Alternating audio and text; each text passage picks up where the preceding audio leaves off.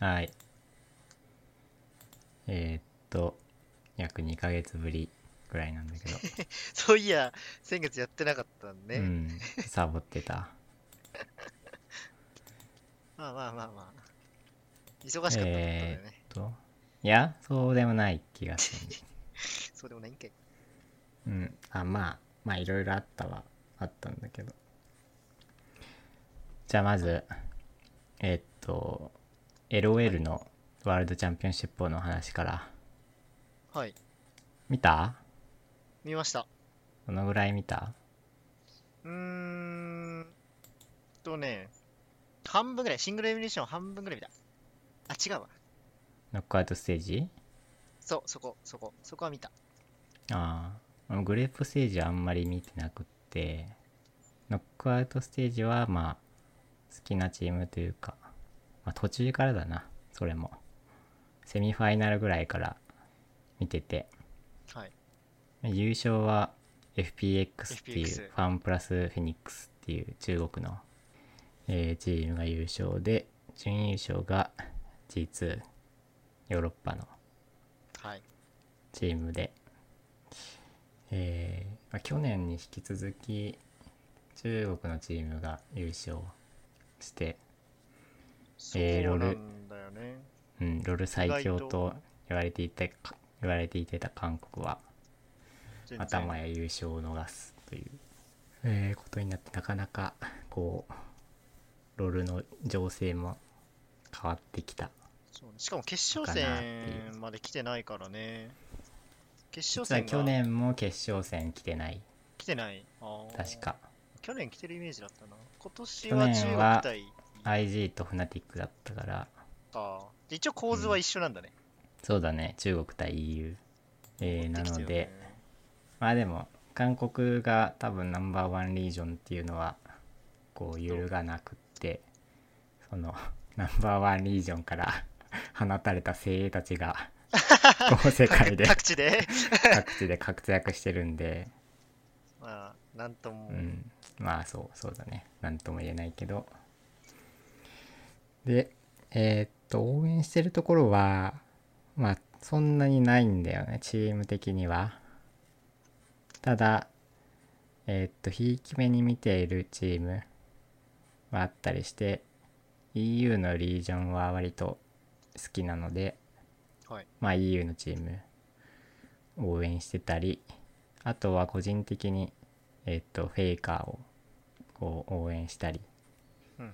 応援っていうかそのなんかフェイカーが勝つんだろうなっていうのが心のどこかである。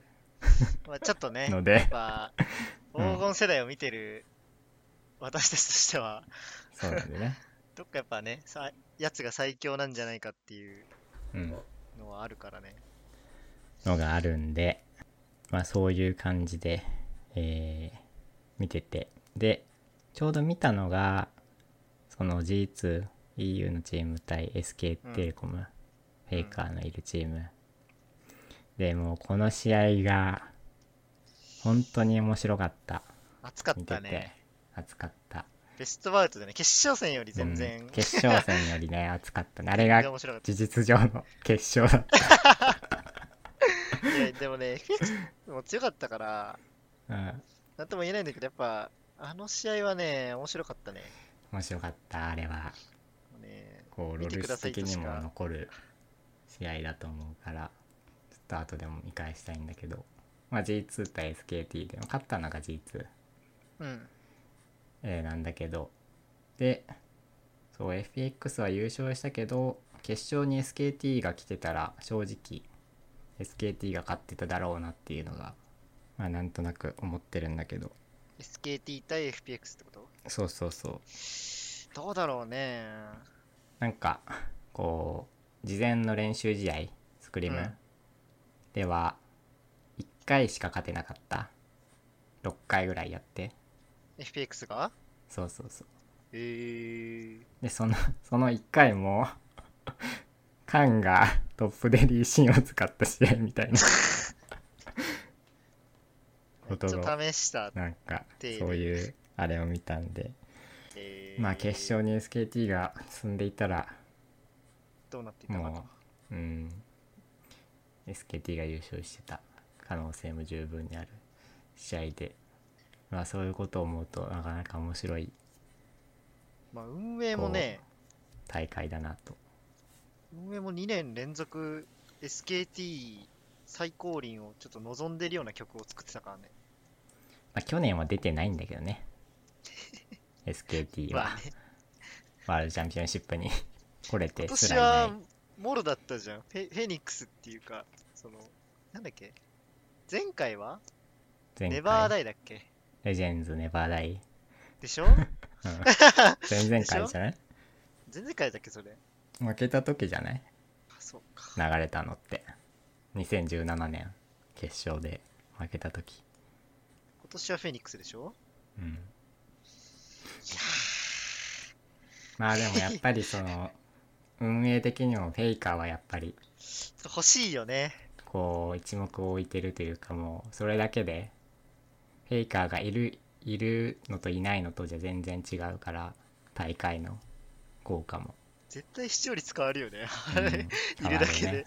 うん、なのでまあそういうところもあるんだろうなっていうのがでもなんかうん。やっぱりそうロールプレイヤー全員の憧れじゃない？フェイカーは。なんか負けててもさそ本の当にそうこいつ雑魚いなってイメージをね1秒も持ったことないんだよね、フェイカーじゃなくて他のメンバーがなんかやらかしたのかなみたいな。ただなんかフェイカーのこうパフォーマンスあんまり良くなかったっていう。意見はよく見る。そのセミファイナルで。うん。言われてるよね、うん。あーでもこう今ロールのオールスターやってるけどさうん。みんなニコニコでフェイカーと写真撮って。そうだよね。プロそうトそう。ッププロの人らがさフェイカーと、やった写真撮れたみたいな感じでさそうそうそうウキウキでツイッターに上げてたりするからさやっぱ本当にみんなのすげえんだよ憧れもう伝説の人なんだっていうのが改めてわかるけど。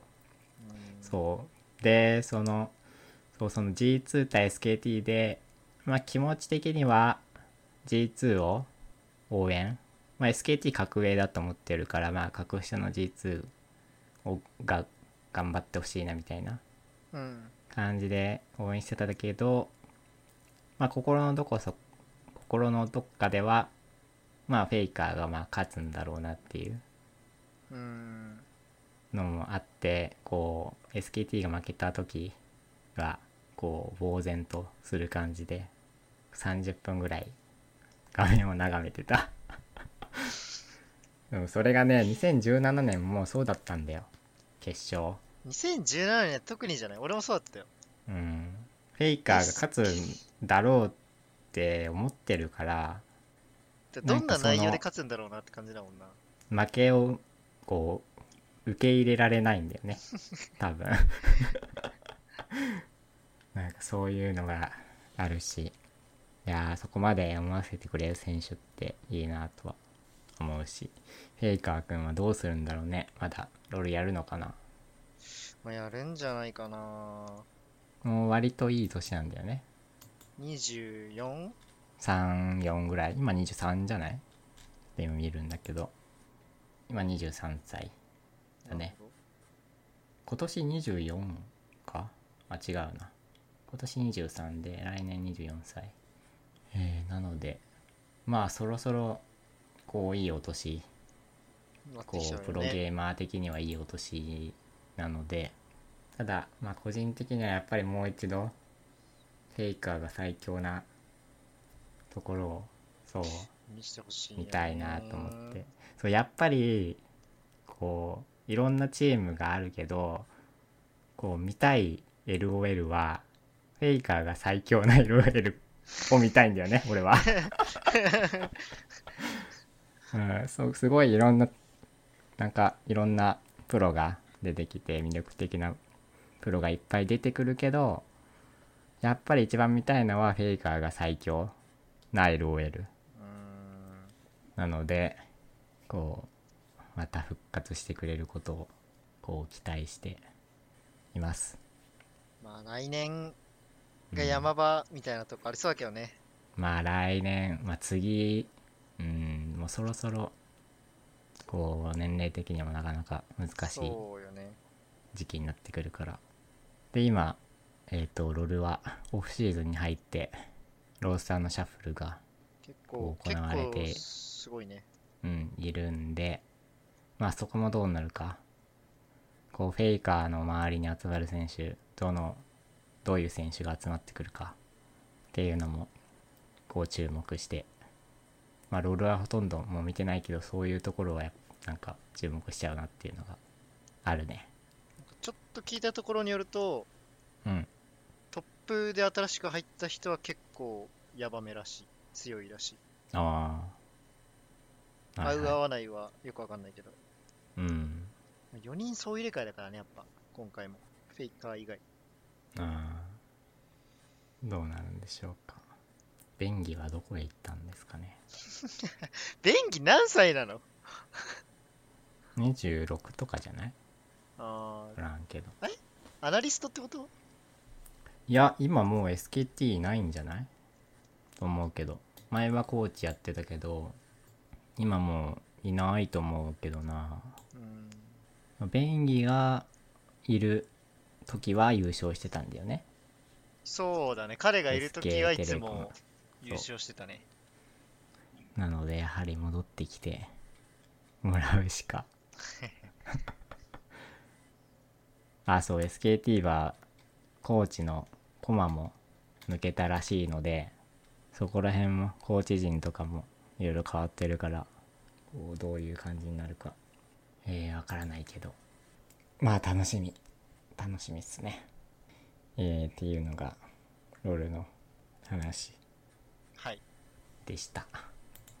えー、次。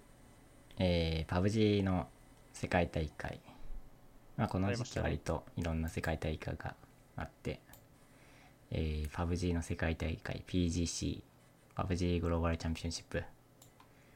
えー、っていうのが11月に、えー、あったんで、それの話をしようと思ってて、まあ、各リージョンからこう上位チームえーっと集められて、えー、32チーム集まって、まあ、予選と、16、16で分かれて、うん、1616で分かれて24チームに絞って24からまた16に絞ってその16チームで最後やる形で、一回挟むんだね。うん。えーで、まあ、優勝候補と言われてるのが、まあ、EU のフェイズクラン。とか強いね、いつ見てもね。うん。ここはいつも、まあ、去年世界大会には、秋の世界大会には出てこなかったんだけど、こう、世界から認められてるトップチームなので、で、直前の、あの、EU のフェイズも、EU のフェイズというか、EU のリーグも優勝して、えー世界に来てるので、満を持しての、満を持しての参加、世界戦に参加。絶対に取るまあ、あとはし、うん、リキッドとか、えー EU 勢が、まあ、リキッドも世界から、こう、注目されてる、えーチームなので、そこだったり、あとは、まあ、韓国。えーっと、一応春の世界大会、フェイスイットグローバルサミットっていう世界大会があって、そこでは韓国のチームが優勝してるんで、やっぱり韓国も優勝候補、えーさすがにジェンジーとかエンタスとかが来てますと。であとは去年世界優勝した中国。去年は OMG が、えー優勝して、まあ、今年は来てないんだけどまあ中国のチームも爆発力があって要注目ですという感じで、まあ、大体そこぐらいかな。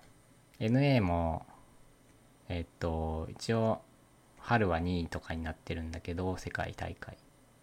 ただあんまり世界で目立った活躍したことがないのでまあ EU 中国韓国あたりが優勝候補大企画？えー、っていう感じで始まってて。まあ日本から2チームラスカルジェスターとサンシスターが、えー行ってますと。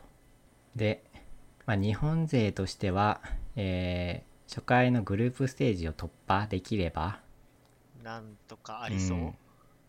まあまあ頑張ったんじゃないみたいなあーまあ、感じ。だって32チームだけでしょ、最初、言うても。うんそうだな。で一応グループステージは敗者復活戦もあってまずグループ2つ分けて、まあ、1616の半分の8チーム。うん。8チーム8チームと8チームが、えー、と次のステージへ進んで残りの、えー回の、えーまたグループ合わせた16チーム。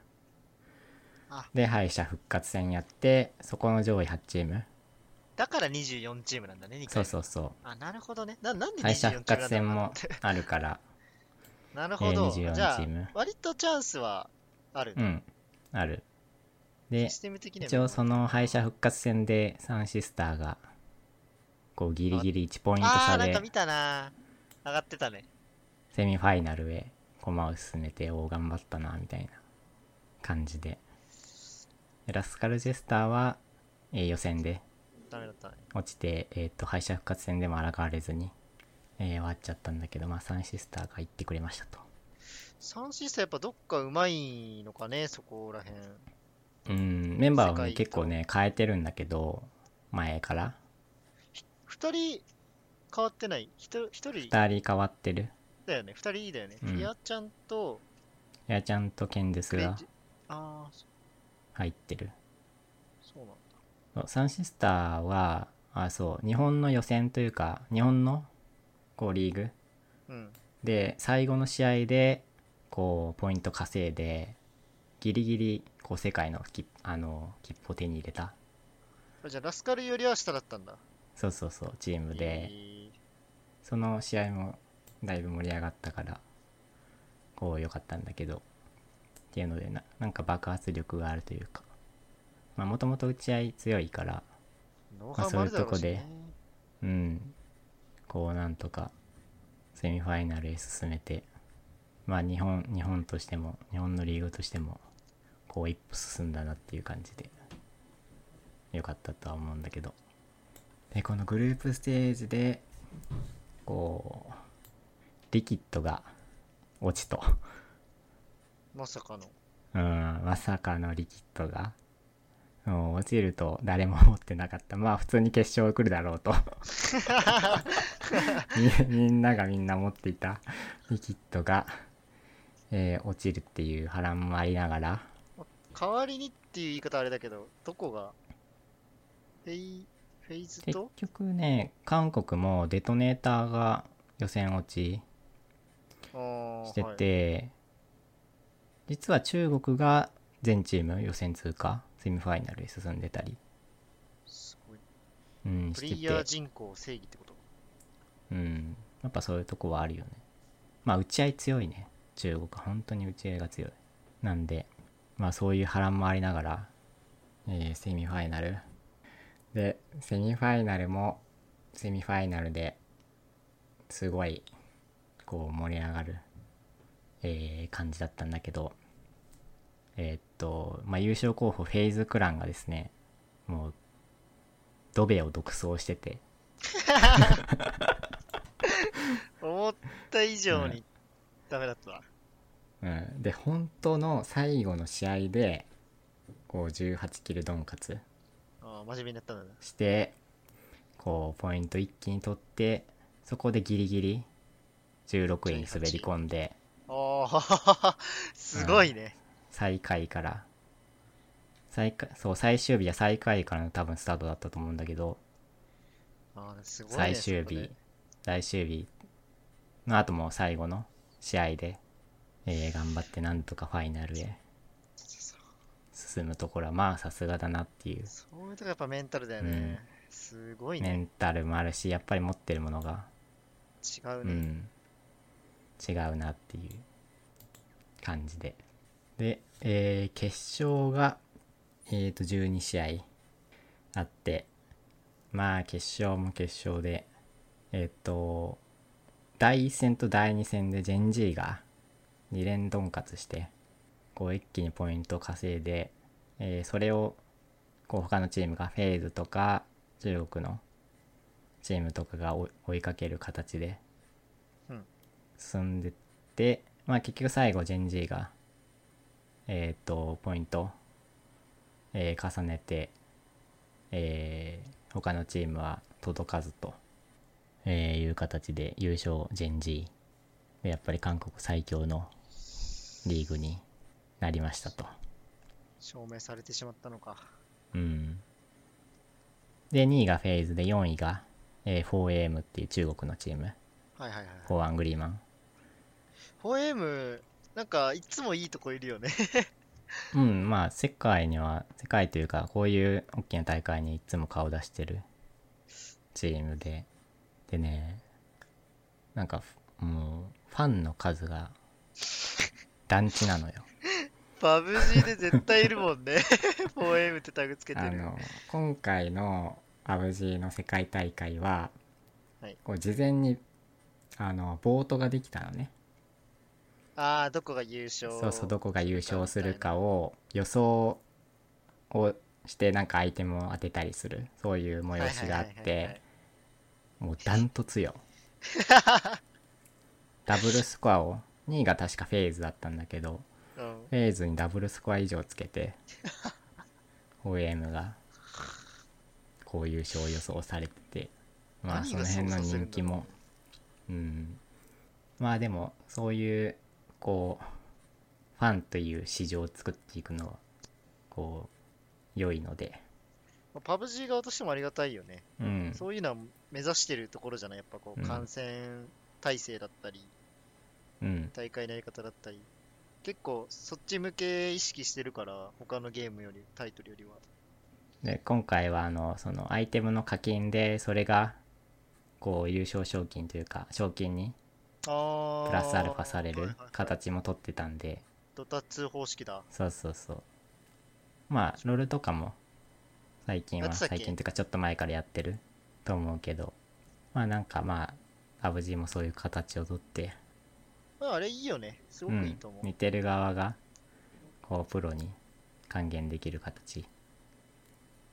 を取ってるんで。正しい回り方だと思う。うん、それは、うん、いいなとは思いましたえー、っていうのがまあ、パブ G の世界大会で。まあ、やっぱり一番、こう、熱くなったのは、えっ、と、セミファイナルフェーズ最終試合、巻き返し。うん、のまくりだったんだけど、その試合は本当に、うん、もう伝説の試合って感じだね。ベストマッチだった。っていうのが、えー、パブ G の、えー、パブ G グローバルチャンピオンシップの感想で、えーっと、あとは PUBG は、えーっと、まあ、俺もやってるんだけど、えーっと、チームのメンバーをこう入れ替えてお、11月の半ばにやっとメンバーが決まって集ま、った。2人入れ替えたんだけど、どうですか、えーそこで、やっと4人で練習をし始めて、で、11月末に、えーっと、プレデターリーグっていう大したね。会、うん、があってそれに出てで一応初戦初戦というかファーストステージ敗退なんだけどまあ感触としてはそんなに悪くなかった。悪くない。なんこか、結構いいとこまで行ってたよね。ううんまあなんか今までこう参加してきた大会に比べても割とやった方。おでこうメンバーこう改めて、ーうんまあ、そんなに日が経ってないっていうのもあるしそうだよね。あと今回の大会は、あの、PUBG の PGS リーグに参加しているプロとかも、プロというかまあ、そういう強いチーム、えっ、と、PGS っていうリーグに参加しているチームも普通に参加してきてる。はいはいはい。もうそこら辺の制限、参加制そうそう、限何もなし制限に誰でもが行けると。なくて、一応こう招待されてるチームも、うん。なんかセカンドステージから出てくるチームとかもシあるんだけど、はい、まあ、一部のシードを持ってないこうトップチームたちが、えー参加してきて、まあ、そういうところで割とそれなりにやれたんで、まあ、チームとしてはまあ別に悪くないかなっていう感じなところでまあ、そういうチームと打ち合える経験にもなったしよかったかなとは、えー思って。で一応えっ、と昨日と今日、はい。で、えー12月7日と8日で、えーセカンドステージをやってて。でさっき終わったところでこう来週多分ファイナルステージが、えーあってその16チームを決めてたんだけど。えっと意外とその PJS のリーグに参加しているチームとかも、こう落ちてるチームもえーあったりして、こうあんまり安定してないんだよ普段スクリームとかで見るチーム。とかが結構頑張ってるのを見ていいなとは思ってそういうチームこうどこまでできるかこう頑張ってほしいなっていうところで一応ファイナルステージの優勝したチームがこう来年プレデターリーグっていうのがえっ、と一応アジアうん。の枠であるのでそこの日本代表として、えー参加あ、もうそのチームが行くんだね。うんできるのでまあ来週も多分来週だと思うんだけどプレデターリーグって結構でっかいよね。うんそれなりに賞金も、出してるもんね。えー出る急に出てきしたなんかメーカーというか、あれだけど。去年もやってたから確かあ去年からだっけ？うんなんでまあどのチームがこう日本代表としていくかこうまだわかんない一応2チームか2チーム行くみたいでえー、わかんないけどこう行ったチームは頑張ってほしいなと一応本戦が来年の2月になってるのでちょっと先がまだ先だけどえーそういう大会がありますよと、まあ、また多分あったら取り上げると思うけど年末も休めないわけだ。プロの人らは。うんプロじゃないか。上位の人らは。うんで一応年末は、えっと PGS のこうイベント的な大会？エキシビション的 PGS な。そうそうそうウィンターインビテーショナルっていう一応去年もやってたんだけどこれ去年は一応ねこれ確か世界への切符がかかってた 結構ガチ。エキシビションもクソもない。こと今年は普通のエキシビジョンマッチはいはいはい。まあ、その後何もないけど、まあ、とりあえずでっかい大会けど一応賞金が結構な額が出ててを。じゃあまあ、参加し得な。プライズプール1000万あ結構あるね。じゃあ優勝500万出てるぐらい。んでうん多分そんぐらいだと思う大体それ半半額だから。こう日本にしてはなかなかそうね、金1000額が出てるチームねで。で完全招待制あなるほど。であやっぱそうかまあエキシ PGS ビションだのリーグとかで上位だったチームとあとは人気投票とかして選ばれたチーム。とあとは、えっと海外からの招待枠もあって、えー韓国から3チームと東南アジアから1チームあいいえーっね。とエンタスフォースとデトネーターとジェンジーっていうもうトップチームが韓。国のト,、うん、トップチームを呼んでで一応東南アジアも今回も世界に来てたアーマリゲーミングっていうはい。トップチームを呼んでこうなかなかこうエキシビオンだけど面白そうな大会これが12月29日に あるんでこう選手とか大12月 29? うん大変だなと思ってわざわざすごいね。オフラインでやるからなかなか大変だなとは思うけど時間ないじゃん。うんで、海外の人大変で、日本ならまだいいけどさ。うん大変そういうのないのこれはかなまあでも一応出稼ぎに来てる感じだからあ向こうは一応仕事か。うん賞金も割と多いしねなのでまあまあまあ。それで生計立ててるしな。こう楽しみだなっていうのが本気とか違いそうだね、もう。うんありますね一応そう去年もあって去年も韓国から2チームぐらい呼んでうん。やっててでオフラインでチケット持ってたんだけど行かなかったの？あの行ってチケットを家に忘れてきて あ。入れなかった。ね後から入れないの？入れない。一応ねメールとかでこう買った証明ちゃんとはいはいはいまあいろいろね、うん、当選してみたいなことはできたんだけどただやっぱり現物ないとチケットまあ、きうんそうね。現物ないとやっぱダメ許ってしてもいいけど、一人許しちゃうとね。うんああそうですかって言って帰ったそれ何チケットを見せるタイミングがその時しかないんだ、じゃそうだねあ。あとはもうなんか、あの再入場パスみたいなのを配布して、多分そうだと思うねわかんないけど。まあなんで、まあ、今年は東京にいないんで行かないんだけどまあオフラインでやるんでねもう多分売り切れてると思うよあ、はい。こうまあ行ける人はいいなとはこう思いながらこう韓国のねやっぱ3チームが本当にトップを呼んでるからそこがいいのとうん。実質2チームだけど、デトネーターまで、韓国、デトネーターなんか強いはずだけど、やっぱそれでもきついんだね。うあのん国は、あの修羅の国は。まあデトネーターはよくやってる。一応世界にも行ってるしあんま世界では振るわなかったけど世界大会にも行ってるし韓国でもトップのチームだよデトネーターコリアめちゃくちゃ強いもんな。そうなんでまあデトネーターはまあ呼びやすいっていうのはまあるとは、うん日本の一応チームだしパイプがあるからね。うんまあエンタスフォースとジェンジを呼んだのはおおやるなっていうグッドだね。よく呼べたね。うん、感じで。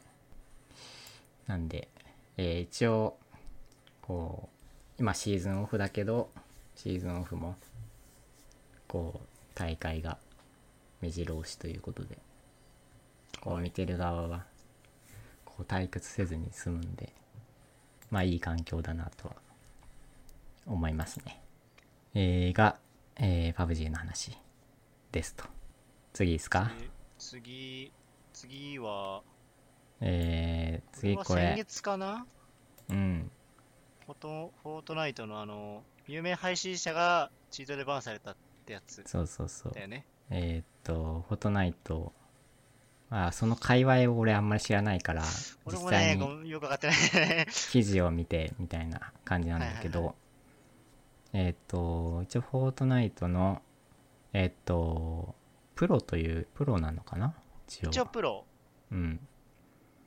えーっと、まあ、YouTube とかに動画アップロードして生計を立ててるっぽくって、フェイズクランに所属してるジャービスっジャービス。ていう選手がいるんだけど、えーっと、その選手が、えーっと、チートを、えー使用している動画を、えー YouTube にたんだよね。そうアップロードしてもうその時点でえーっとフォートナイトのエピックゲームズ側からこう永久版はいされるっていう、えーことがあってでこれに対してもジャービスがこう泣きながらごめんなさいっていうことも動画に上げてたりして、こうフォートナイト界隈ではまあフォートナイト界隈に限らずこうゲームの PC ゲームの界隈。うん、はこうチートに対して結構敏感なんで皆様、うん。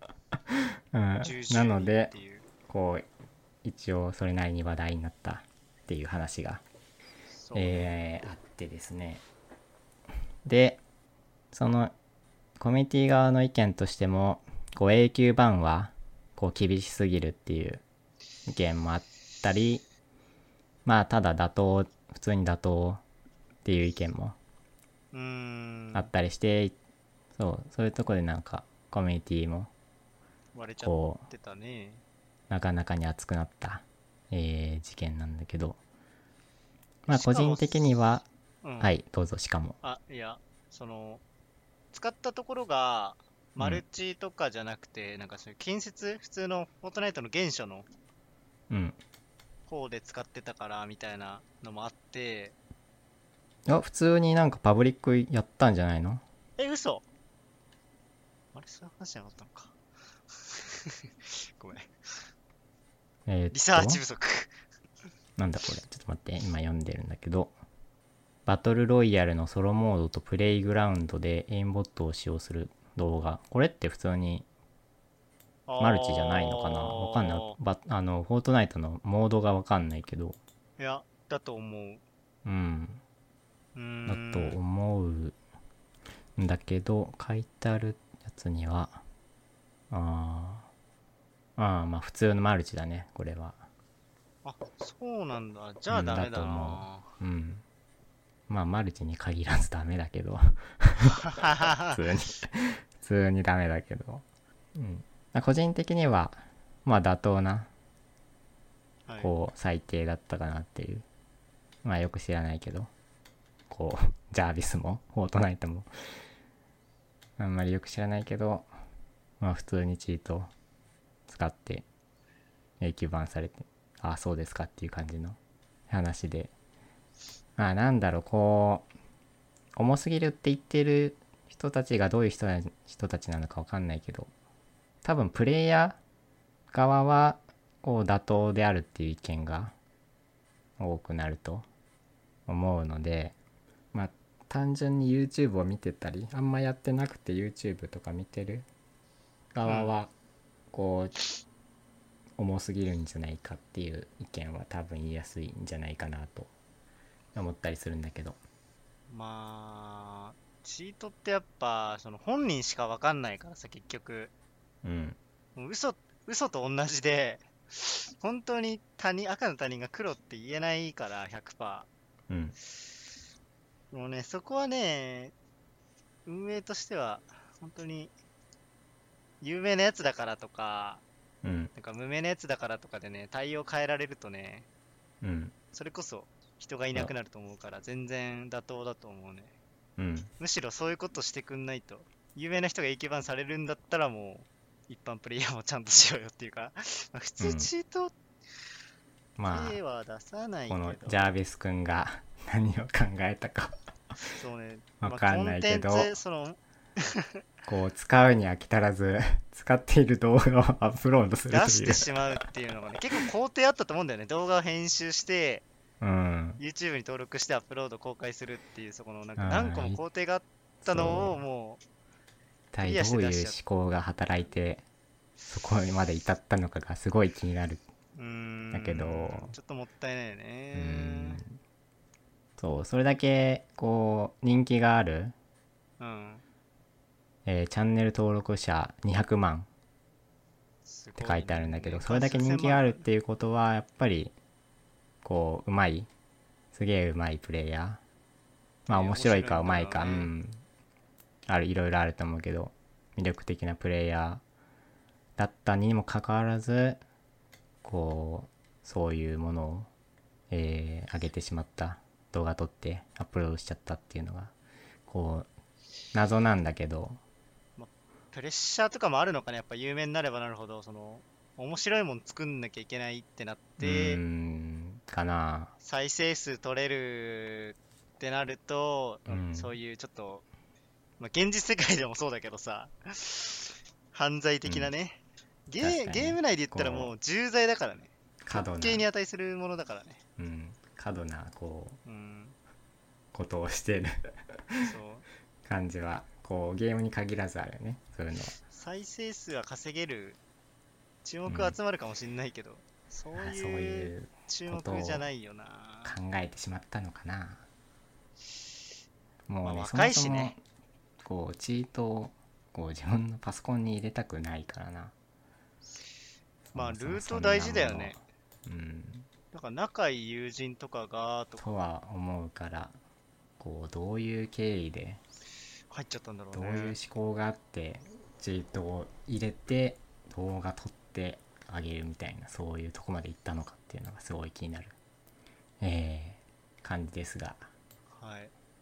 まあそういうこう人気プロプレイヤーもちゃんとバンされるっていう、ことでね。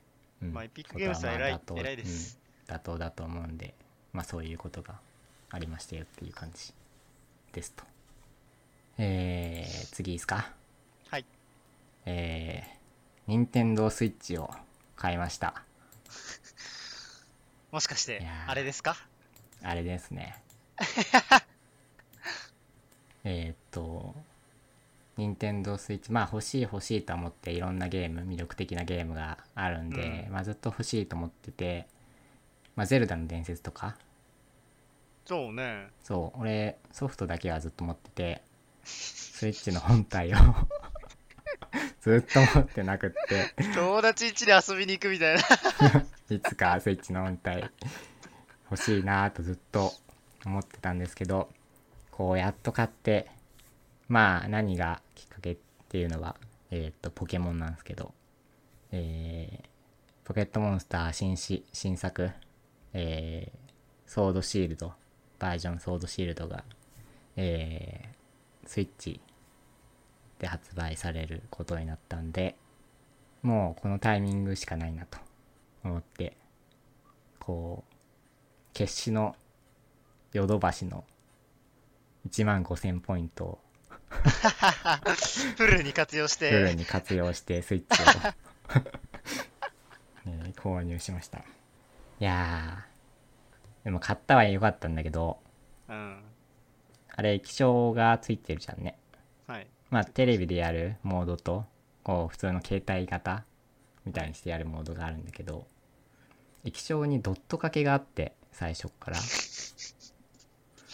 昭和のテレビじゃないんだからさ。それは何？返品対応はしてくんなかったの？いやしたしたした。見たらわかるドット掛け。まあ電話しして。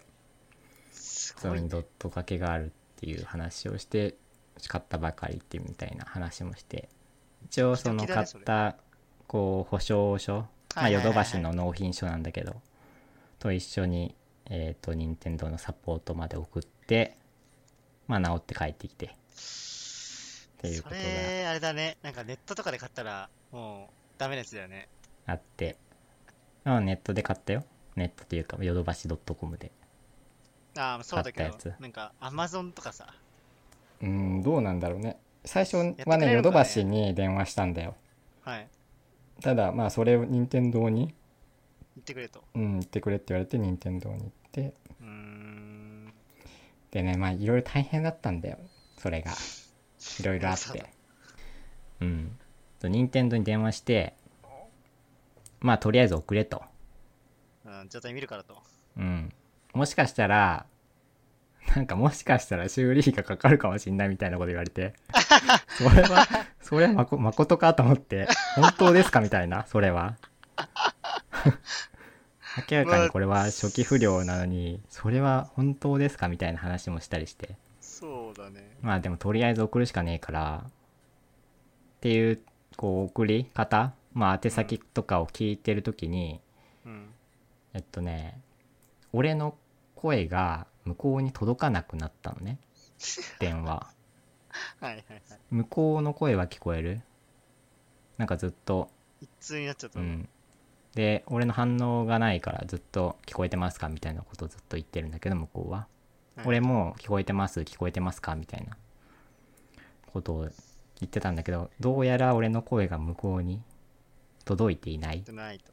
うん、ようでもうなんか全然治んないから切るしかなくって。これ切って。でそうもう一回切ってまた電話して一から。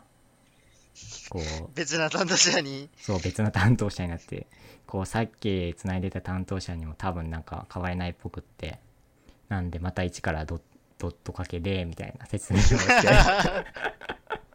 またこう。リゼロじゃ。うん。ん、そう宛先はそれさっき聞きました。ここっすよねみたいな。うんそう京都なんだよね任天堂の。あえー、そうサポートのセンターが、うん、京都のどこどこですよねみたいな話をして。そうです。そう。でまあそれでやっと送って。でまあ戻って帰ってきた。結局やっぱ初期不良。まあ初期不良。うん。何もお金もかからなかった。もうこれでお金かかるってなったら普通にうん。もう一度買う。わ、つって。怒ってたね任天堂に。怒り。俺は ラジオで怒りを ぶつけているところだった。まあまあそそれはそうでしょう。それはそうだで。そんなおかしいそそこで修理費がかかるなんておかしい話はさすがにないでしょうとは思ってたけど。うんでそうそれがあってもしかしたらポケモンに間に合わないんじゃないかみたいな。発そう売そう感じも出ててただまあ間に合って。おうん。うそれは良かったなと思って。うん。でポケモン。えーそういうスイッチをえー買った話と。まあポケモンっすよね。ゼルダはもうまだやってない。ポケモン。うん。まあ、あのゲーム、いつやってもいいやつだからね。うん、でポケモンをえーっとやってて。まあなんだろう。ポケモンの話をラジオでしたようなしてないような気がするんだけど、軽くしたんじゃないかな、対戦の。うん、前作えーっと任天堂 3DS で出てたウルトラサンウルトラムーンは割とガチめに育成とかね。対戦の広範囲まで、えー割とガチめにやってた時期があって、えーまあ、そういう点点というか普通のこのポケモン新作ソードシールドの対戦うん。環境もこう可能ならやろうかなとは、えー思ってて、えーポケモンポケモンの話を今からするんだけどはい。ポケモン対戦の魅力みたいな話をするんだけど全然やったことないからね。うんもうとねまあ多分普通の人の遊び方はそう全道入りして終わり、まあでやり込む人とかはこうポケモン全部捕まえたりりとか、好きなやつでうん電動コンとかね。プリートしたりこうするんだけど、まあ、対戦はまたそこから一歩踏み込んで。えーっと、まあ、対戦にもいろいろあってシングルとダブルがあるんだけどうん。一応世界大会とかはダブルなのね。ずっとダブルバトルえーなのでえーっと俺もずっとダブルバトルをこうやってるやってるというかダブルバトルに注目して、えーポケモンやってるんだけどはい。えーっとまずポケモンはこう対戦に使うポケモンをこう育てないといけなくって対戦用のね。厳選と呼ばれる作業が あるんですねポポケモンには。うん。まあそこが多分ネックになってるんだよね。対戦参加への。そこがだって一番時間かかるうん。ところでしょ、うん。多分ね。こうポケモンこういろんな種類があるんだけどそのポケモン一匹一匹もこう能力値がちょっとずつ、えー違っててそれをこういい能力値のやつをやっぱり対戦に使いたい。ベースプラス、っていうのでえーっとまずそこで捕まえる時まあ卵から孵化させたりもするんだけど、えーそこの源泉があったりしてえーっとあとはまあ性格とか特性とかもう個体によってこうバラバラなのでこう性格もう性格によって能力値の補正がかかるのね。はい。ああ、性格なるほどね。性格とかを厳選したり、まあ、特性とかも。えー大体2そうなんだ。種類持ってるんだけどポケモンは特性。うん特性も欲しい特性の方。を、えー取れるようにしたりして、えーまずこうまあいい個体のポケモンを個体値って呼ばれてるんだけどそういうものをいい個体値でいい性格望んだ性格のポケモンをこう捕まえるかか、うん孵化させて。でそこから、えー、と育てる時もえっ、とポケモンの育て方によってこう上がっていく能力値がちょっとずつ変化なんか、するのでね。倒したポケモンのそうそう倒したポケモンの種類によって種類か。なんか上がる、上がる能力が決まるまあ、あの五角形のステータスがあるとすると、こうなんかどっか伸ばすんだったら、一定のポケモンを倒さなきゃいけないみたいな。まあそれ道具とかでもあげれんだよね。上げれるんだけどまあ結構お金がかかったりしてうん。そのお金を手に入れるために金策。そう金策をしたり すするのも、ポケモンで金作ってあんま考えらんないけどね。うん、っすごいよね。ていうのでまあいろいろこう対戦までの道のりがそれなりに、えー長いんですけど、まあ、多分やっぱりそこが一番こうポケモン対戦参加するにあたってのネックになってるところまあ普通の人が手出さないのはそこが理由だよね。普通に育ててるだけじゃ、やっぱ、まあ、まあだんだんその育成厳選と育成もこうシリーズを重ねるごとにこうやりやすくはなってるみたいまあねで、今作は特に昔よりは。やりやすいってうん、聞いてるけど。まあなんでこうちょっと興味が出た人は頑張ってやってみるのもいいと思うんだけどまあやっぱり面白さはその先にあってえーっとその育て方もそうなんだけどやっぱりまずポケモン手持ち6匹を選択するところから始まり、どういう構成でいくか考そうそうあとポケモン4つ技を使えるんだけどその技を何を持たせるかはい。も考えてこうあとはそのどういうこう特性を伸ばしたポケモンを使うかこう HP 伸ばして硬くしたりこう素早さ上げて攻撃型にしたりみたいなそういうのもこう育成の仕方個体値の選び方で変わってくるんで個体値とか性格とかの選び方でうん。変わってくるからその厳選と育成も一応そのポケモンのこう構築って呼ばれてるんだけど。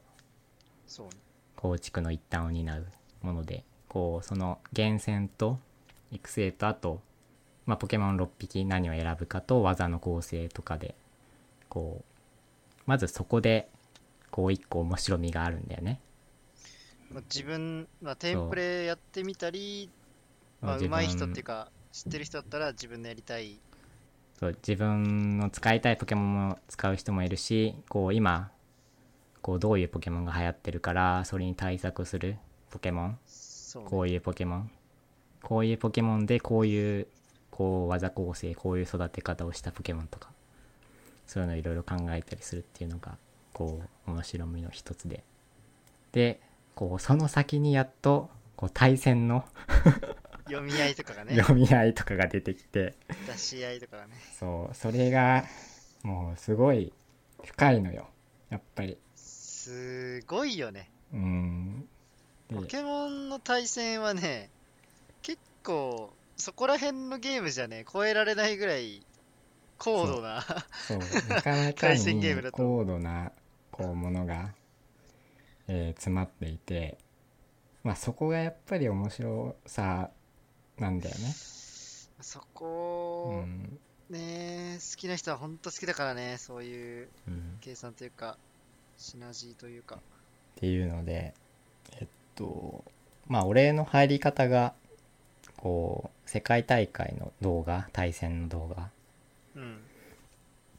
だったのでまあなんかこうまずそういう動画を見見たりして、えー見るのをおすすめするのとあと対戦はね一応別に育てなくても最近のポケモンこうレンタルパーティーっていうのがあって。こう誰かが作ったパーティーをそのコードとか共有するとそれは使えるのね対戦で。えー、え、持ってなくても一体も？そうそう持ってなくても。えー、すげえ、そんなんあるんだ。うん、だから別に対戦自体は、できると。うん、えー、簡単にできるんで、まずそういうのからすごいね。こう対戦に入っていったりしてもいいと。あ、じゃあなんか、わ思います。なんとなくこう、雰囲気は楽しめるわけだ。そうそうそこれが強いとか。う、うん、えーこれが強いとか、ね。こう自分なりにここだけ変えてみたり。そういうこれこののポケモンをこれに変えてみてパーティー作ろうかなみたいな。入り方とかも。ああ、そっかそっか。レンタルしたやつ全部使わなきゃいけないってわけでもないんだ。自分の入あれてもいいのそういや。自分のを入れるには全部揃えないといけないんだけど。あ うん。まあでもこう何を使ってみてって感じだよね。使えばいいか分かんない人とかはいはいはいはい。まあ、とりあえずやってみたい人とうんか。とりあえずやってみたい人とかはそういうレンタルパーティーシステムもあるんで、すごいね。うんあ、あとは最近はネットでこういろいろポケモンも交換できるからこう欲しいポケモンとかもそんなに苦にせず、使えなく。うん、手に入る時代とかになってるんで、確かになんかこう、DM で交換するのはかどるみたいなうん、つぶやき見たことあるな。そうこう古の時代はやっぱりポケモンのゲーム機を持ち寄ってそうだよね。交換したりしないといけないから、なんでこう 3DS とかそういう時代になってきてネットで通信して交換したりできる、えー時代になってきてるんでまあやっまあ大昔よりはポケモン対戦うん。こう入りやすい環境にはなってきてると思うんでこう興味のある人はぜひねただちょっとなんかいただけない話もあってポケモンネット対戦？ネットのランク戦みたいなのがあってはい。でそれモードが決まってるのねどういうポケモンが使えるとかはい。でえーっと世界大会のモードがそのランク戦のモードと違うらしいのねいやいやいや。うん、そこ専用ルールな。そう世界大会専用ルールみたいなで それは実装されてないからでしょ、ゲーム内に。そうそれはそうゲーム内に実装されてない、えーこうき気軽にネット対戦で使えない、練習できないんだ。うん、使えないポケモンとかあったりしてで変わってくるよ、なんでそこら辺ね。まあそこどうさすがにそれはなんか変だよねっていうのがこうコミュニティ側というかこうや逆ってる逆になんで変えちゃったんだろうね、そこね。うん、上がってるからそこどうなるかこれから、まあ、変わるかもしんないけどちょっとなんか不穏な感じが不穏な空気が、えー漂ってる。ようで。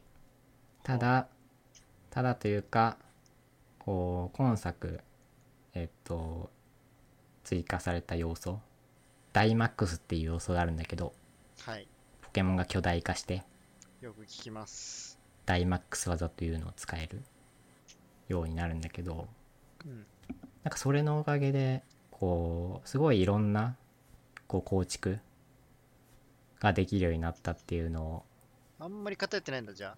とりあえずこの3体が強いみたいな感じではなくて。すごいいろんな戦い方ができるどんなポケモンにもなんかこう使い道がありそうみたいな意見も、えまあ多分それは嘘だけど強いポケモンはあるんだけどーまあ、こ幅広い。う今まで以上にいろんなポケモンがこう対戦で使えるようになるみたいな話をこうトッププレイヤーまあしてたりするのでまあなかなかいい環境なんじゃないかなとまあ、対戦系のゲームで多様化するっていうのはすごくいいことだよね。うん何でもそそううだけど良いこと見てる側も面白くないからね。そうパターンになっちゃうと。まあなんか海外でやってる大会とかは割とこう テンプレ的なパーティーになってるっぽいよ なるほどね。まだいろいろ突き詰めていくとね。出始めだからま。だうんいろんなポケモンがまたこの先出てくると思うからいろんなこう構築がはい研究されて出てくると思うから、まあそこは大丈夫だと思うけどまあっていう点で、えーポケモンですねこうぜひこう対戦興味ある人はまあ気軽にやってみることもできるしそういう動画とかえーっと見てみるのも、えーおすすめですそうスイッチになってさこう配信としたり動画撮ったりっていうのがすごいやりやすくなったはずなのでなんかコンバーターつないでとかじゃなくて、もうスイッチだけで多分できるんだよね、あれね。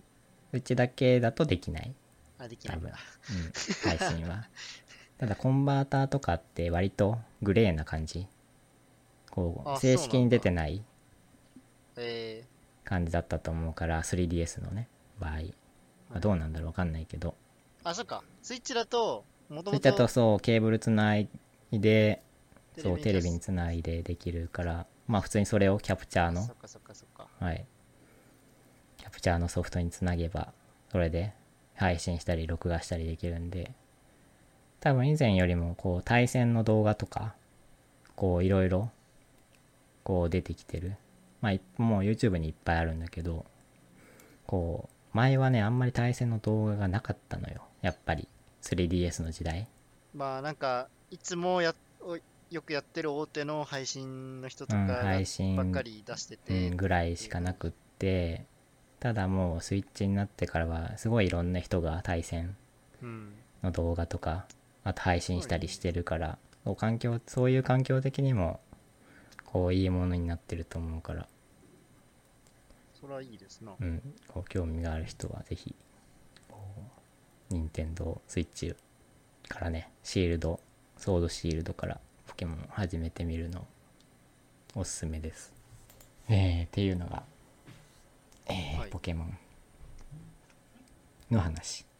えー、であとは最近配給2週目に入って最近。配給アニメのね？いや漫画。あ、漫画？うん。そっち？はい。あの2週目というかもう何回も読んでるんだけどうん。Kindle 版を買っててですねついついに俺 文庫版に手を出してしまいまして。文庫マ版ッキやん、も。1巻からまたちょっと買い始めようかなと思って。配給2週目。物理的な2週目に入ってます。もうねなんかねすごい良い。ネタバレを見ちゃったのよね。う。はい。はい。次の単行本が出る前に。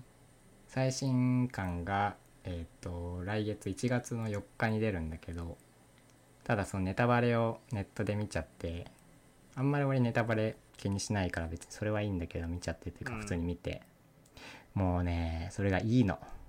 とてもよよく良い、もうネタバレの時点でよかったな。うん。うん、ネタバレなんでさすがに内容は言わないんだけど。うん。やっぱ配給最高だなと思って、うん、と思ってたら単行本1巻目を買ってし買っていた。ん、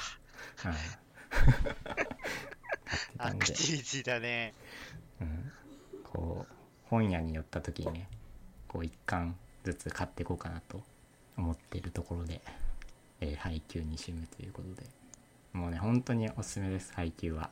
そうで言われるとな。マジで面白い。でも最近そう世間的には「鬼滅の刃」くんが、来てるようん、ね。すごい流行ってみて。俺全然読んだことないんだけど。なんかすごい流行ってる。みたいで、すっごい流行ってるね。不女子がうんもうね。あれはでもね、売る側がすごいうまい。に普通に面白いんでしょ？だってそれ。あ、まあ純粋なバトル漫画。うんドラゴンボールみたいな感じ？そうああバトルものなんだ。それすらも知らなくって。なんかすごい流行ってるなとは思ってて。まあジャンプもこう残るはワンピのみと。最後鳥で。う。ん、えブリーチナルトも消えて金玉も消えたか、消えちゃったね。うん、いろんなものが消えゆく中残されるワンピース。一つつなぎの代表。まあになってきてて。で、まあ、ジャンプも買って読んでないから。もう全然今のジャンプ。どういうものが連載されてるかもわかんないけど。こうやはり「鬼滅の刃」ということでで。ジャンプだよね「鬼滅の刃」って。そもそも。のはず。うん多分ジャンプだったと思う。こうあーなんかまあそのうち読んでみたいなと思うけどわかんないね読むか。まあでもやっぱり配給が面白いんでとりあえずそれで満足しとこうかなと、えー思ってるところです。えーあとはえーまあ、この時期そうロルもパブ G もロースターのシャッフルがこう始まってて。はい。でえっとねなんかそういうシーンを見ててオセアニアが割とヤバめなリージョンとして危なそうな感じが漂っててパブ G の危ない。オセアニアのトップチームの選手がうん。こう N8 以 EU でチームを探し始めててあら。はいはいはい。なんでこうオセアニアのリーグがこうトップが抜けてこうなんかだんだん衰退していくんじゃないかっていうことも思ってたりして。あとはもう NA とかはうん。正直人気がないのよ。PUBG の。バブジあんまり。えだから NA の一部の選手は EU とかでチームを探してるまあ K マイン K マインドくんなんだけど。K マインドくん知ってる。うん K マインドはもう EU でチームを探し始めて。うん。えなんでまあオセアニアも危ないけど僕 NA も。ちょっとなんか危ない雰囲気が漂ってる感じで。ー、なんかやっぱ、ち自国のチームがなくなっていくというか、その自国の人がその国でチーム探さなくなるのは、うん e スポーツシーン的にはちょっあとね、んまりよろしくない感じが漂ってるのでこうそうあの NA のトップチームも1チーム完全にロースターをこう放出してうん。結構そう NA とオセアニアは割とコミュニティ的にリーグそのリージョン的にもこうなかなか危ない雰囲気が漂ってる感じがしてちょっと心配してますっていううんえー感じですね。まあ日本はなんか元気だね。いつまで続くかはあれだけど、意外と頑張ってる。日本の割に。そう、すごいのよ、PJS が。日本は逆にさ、なんか、ちょっとずつ増えてるよね。増えてる？うん、なんか、うん。下がってはないはずまあよ多分視聴者数は減ってると思うんだよね、多分。あれ？そうなの？なわんか。上がってるイメージだったな。あ、そうだった。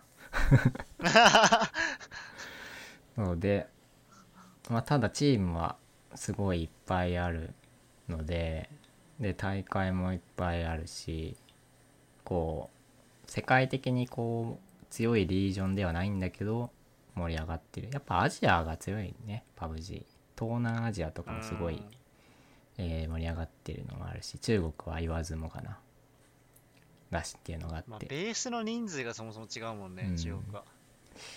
まあその点日本がどのぐらい頑張れるか人口もそんなに多いわけじゃないけどどのぐらい頑張れるかがこうちょっとなんか不思議そうに眺めてる感じです。えー、っていう話もしつつ、えーもう1時間超えて、おります。えーおりますのでまあそんなもんすかね。こんなもんっすね。はい。他になんか話すことは。とね、MTG のことを話そうと思ったんだけど、うん。今日なんだよね。どういうこと？あの、今年最後の一番でかい、うん。来年、なんかその、今までは、うん。シルバーとかブロンズとか、シルバー、ブロンズ、ゴールド、プラチナうん。でマジックプロリーグっていうそのランク付けがあったんだけど、うん。来年からそれがなくなる。ああ。マジックプロリーグあるのか。まあ、なくなって、もう完全に、なんか、なんだろうね。めっちゃ強い人らは、マジック・ザ・ギャザリングから公式のスポンサーを受けて、うん。マジックプロリーグに参加して、それ以外の人らはもう、下から、全員這い上がっていくみたいな。感じになるらしくて、で、うん今日、その、来年に引き継がれるポイントとかをもらえるでっけえ大会があったんだけど、うん。昨日までで何人までだ ?8 か。トップ8か。トップ8まで絞られてんのか。で、今日トップ8優勝者まで決めるんだけど、ポイント持ってると、ウィザーズ公公認？そう、公認に、まあ、入れ替え戦みたいなのがあるんだけどね。うん。NPL の一番下の人らと、はいはい。今、上がってる人で。で、まあ、そこら辺もね、ちょっと、まあ、いろいろ文句はありつつも、し細かいシステムはマジでプロの人ら、当本人の人たちじゃないと、全然わかんないんで、何ポイント持ってるとか、自分が何位にいるとか。まあ、カードゲームだしね。マジックはね、もう全然やってないのよ。アリーナ。うん。あの、王子くんは禁止になったんですか？スタンでは禁止になりましたね。あー、そこですよね。もう一個フォーマットあるから。ヒストリックが。スタンで禁止という、なかなか。まあ不健全だったからね、うん。環境的には、確かに。強かったもんなあれは。うん。今までその強いって言われてたカード今までうん。その、バンされたカードの使用率普通のでっかい大会の使用率ってだいたい4割5割ぐらい。はいはい。でトップ2人に8 1人が入れてるそうですね。みたいな使っててでトップ8にまあ23人、うん。半数かそれ以下ぐらいだったんだけど王子に関してはまず使用率がまず7割超え。うん。でトップ8も6人使用者、はいはいはい。だからもう王子使ってないデッキはもうほぼなんかファンデッキみたいな。扱いをされてて。うん。まあ環境的に。さすがにちょっとねっていう。うん。あんまりよろしくないですね。よろしくないね。まあ今はいははい。まあだいぶいいんじゃないかな、なあ。まあ、特に、まあ、来年に期待ということで、まあ、しょうがないねカードゲームだから。まあまた時間を置いてからやってみると思う時期があるかもしれない。わからない、いやだけど。うん。まあまあまあまあ。時間ないとできないゲームだからね。うん。でも何個もできないから。まあでも課金はね手が早いんで。大丈夫だと早すぎるもんね。思いますねそれは。早すぎるよ。課金に関してはね。素早く素早く。動けるんで 多分そのこうやろうと思ったら環境を揃えれると思うんで。はい。ぜひどうぞ、はい。暇があればやろうかなと思いますが。えー、っとそうポケモンもやんないといけなくって最近全然やってないし。パブ G もやんないといけなくて。うんパブジもやんないといけないし。えー、っていうのでまあそんなもんか最近のゲーム事情とかは？アニメの話をちょっとするか。まあでも次回に撮っとく？うんとっとくか。多分えっと軽く話すと今見てるのがソードアートオンラインのう新うん、最新作。最新作というかまあ新しい話。うーん。続き。無限に出てくるね。えーっとあとはえー、あれなんだったっけな？バビロンっていうアニメを。ええー見てて。えーっとこれ何度も話をしたんだけど話を名前を出したんだけど野崎窓原作の。ああはいはいはい。そその名前だけ聞いたことあるわ。テトさんから。バビロン。でねもうそれがねしんどしんどかった最新話が。本当にこう精神的に病む病みそうになる。話で。ちょっとねこの先こう最初すごい興味深い話だなと思って見てたんだけどうん。最新話本当に精神的に病みそうになる。こうシーンがあってちょっと見れるかわからないけどまあどうなるのかは気になるし頑張って見ようかなとは思うけど。はい。本当にねしんしんどかった。見てて。えー、っていうのもあって。こうまた多分次次多分終わってると思うんで。ラジオ撮る時には。またそこで見終わってたら話そうかなとは思うけど、はい。はい。えー、っていうとこですかね。映画も最近は全然見てないんで、見てないしな。はい、よしと。まあそんなもんですかね。